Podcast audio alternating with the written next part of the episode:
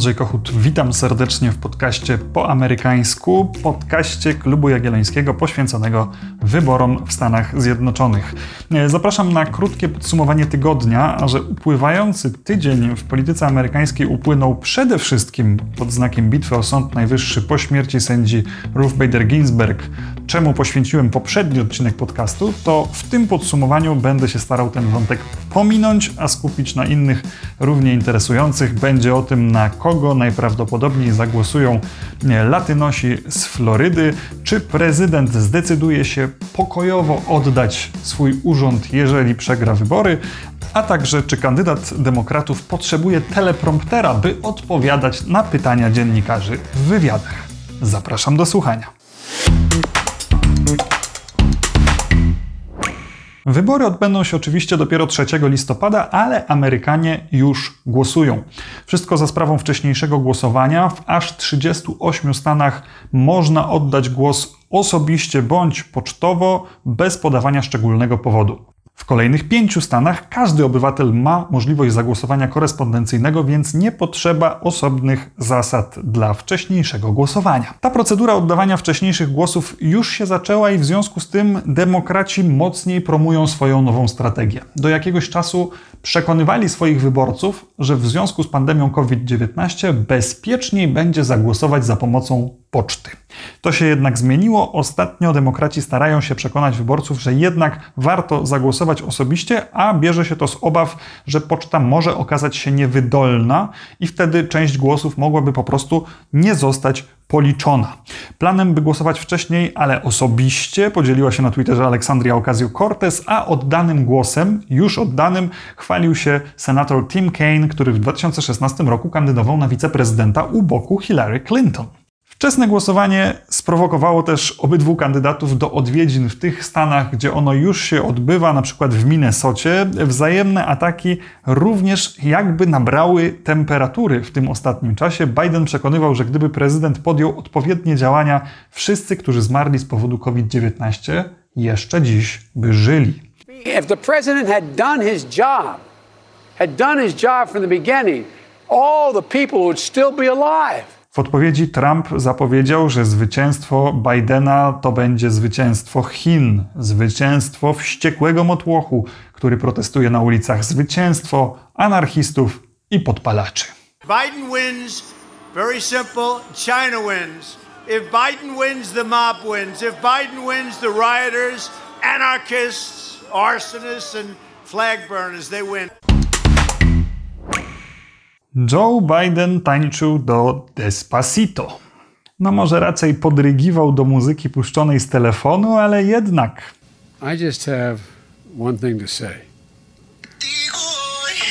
All right.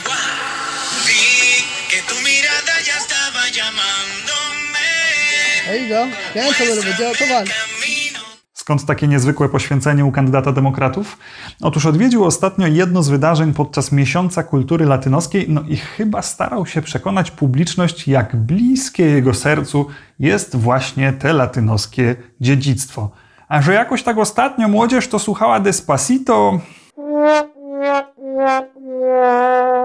Ale poważnie, Biden ma problem z poparciem wśród latynosów. To jest mniejszość, która tradycyjnie chętniej popiera demokratów, no i w dodatku obecność prezydenta Trumpa jeszcze pogłębiła te tendencje, no bo skoro od początku swojej poprzedniej kampanii zapowiadał, że trzeba wybudować mur, bo Meksyk wcale nie przysyła do Stanów swoich najlepszych ludzi. They're sending people that have lots of problems and they're bringing those problems with us.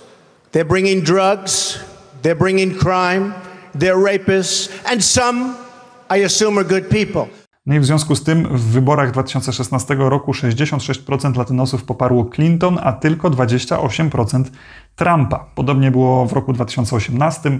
69% latynosów oddało głosy na demokratów, a 29% na republikanów. Jeśli chodzi o Bidena, sondaże dają mu wśród latynosów około 62% poparcia, czyli zauważalnie mniej niż to miało miejsce w poprzednich wyborach, ale jednak przecież wciąż jest to znacząca przewaga. To gdzie jest problem? Biden już w prawyborach wypadał nieco gorzej wśród latynosów. O ile Afroamerykanie popierali go właściwie bez zastrzeżeń, widząc w nim kontynuatora e, polityki pierwszego czarnego prezydenta Baracka Obamy, o tyle wśród tej drugiej kluczowej mniejszości etnicznej nie budził aż takiego entuzjazmu. I szczerze mówiąc, niewiele też zrobił, by to zmienić, kalkulując zapewne, że latynosi i tak nie pójdą głosować na Trumpa, no bo właśnie mur i szereg innych spraw. Tymczasem okazało się, że w tej prezydent rzadziej mówi złe rzeczy o przybyszach z Ameryki Łacińskiej, ale za to skuteczniej zabiega o ich głosy, starając się ich przekonywać przede wszystkim, że zwycięstwo Bidena to zwycięstwo radykalnej lewicy, które może oznaczać nawet komunizm w Stanach Zjednoczonych.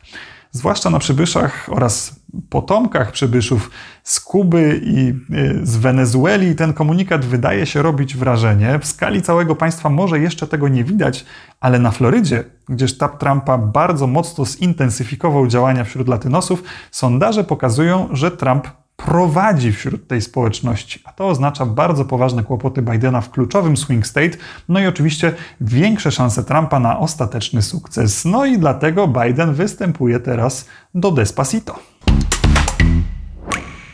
Prezydent nie zgodzi się na pokojowe przekazanie władzy.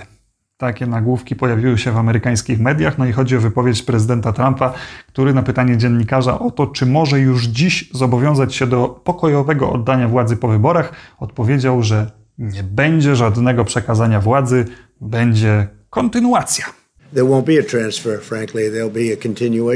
Można się domyślać, że prezydent sugerował w ten sposób, że po prostu nie zamierza wyborów przegrać i w związku z tym przekazanie władzy nie nastąpi. Można też i chyba taką wersję przyjęła część mediów, zapewniać, że prezydent nie zamierza spokojnie oddać władzy, nawet gdyby wybory przegrał. Nie cichną protesty na tle rasowym. Kolejne ich ognisko pojawiło się w Louisville w stanie Kentucky po tym, jak policjanci odpowiedzialni za śmierć Breony Taylor nie zostali oskarżeni o zabójstwo. Jeżeli nie znacie tematu, chodzi o sprawę sprzed kilku miesięcy. Policja przeprowadziła nalot na dom pani Taylor w związku z dochodzeniem w sprawie handlu narkotykami.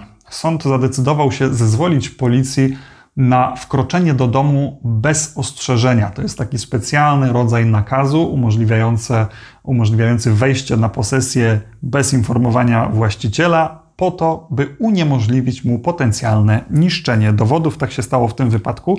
Funkcjonariusze wkroczyli nocą do domu i wtedy chłopak Briony Taylor, który nie wiedział co się dzieje, zauważył intruzów w domu, postanowił sięgnąć po broń i oddać strzały. Oczywiście policjanci odpowiedzieli ogniem i w wyniku tej strzelaniny zginęła Briona Taylor.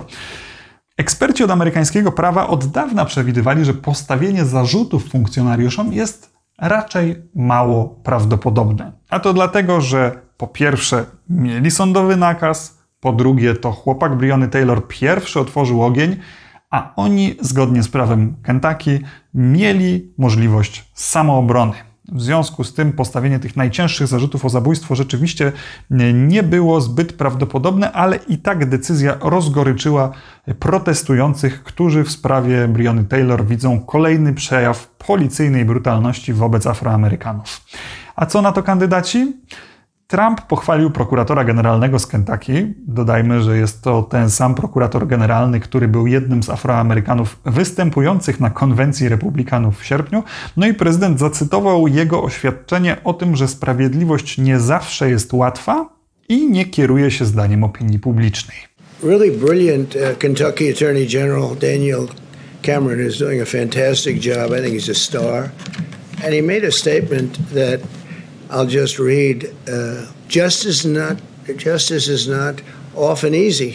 Biden natomiast wyraził nadzieję, że protesty w Kentucky, bo oczywiście wiedział, że będą, okażą się pokojowe.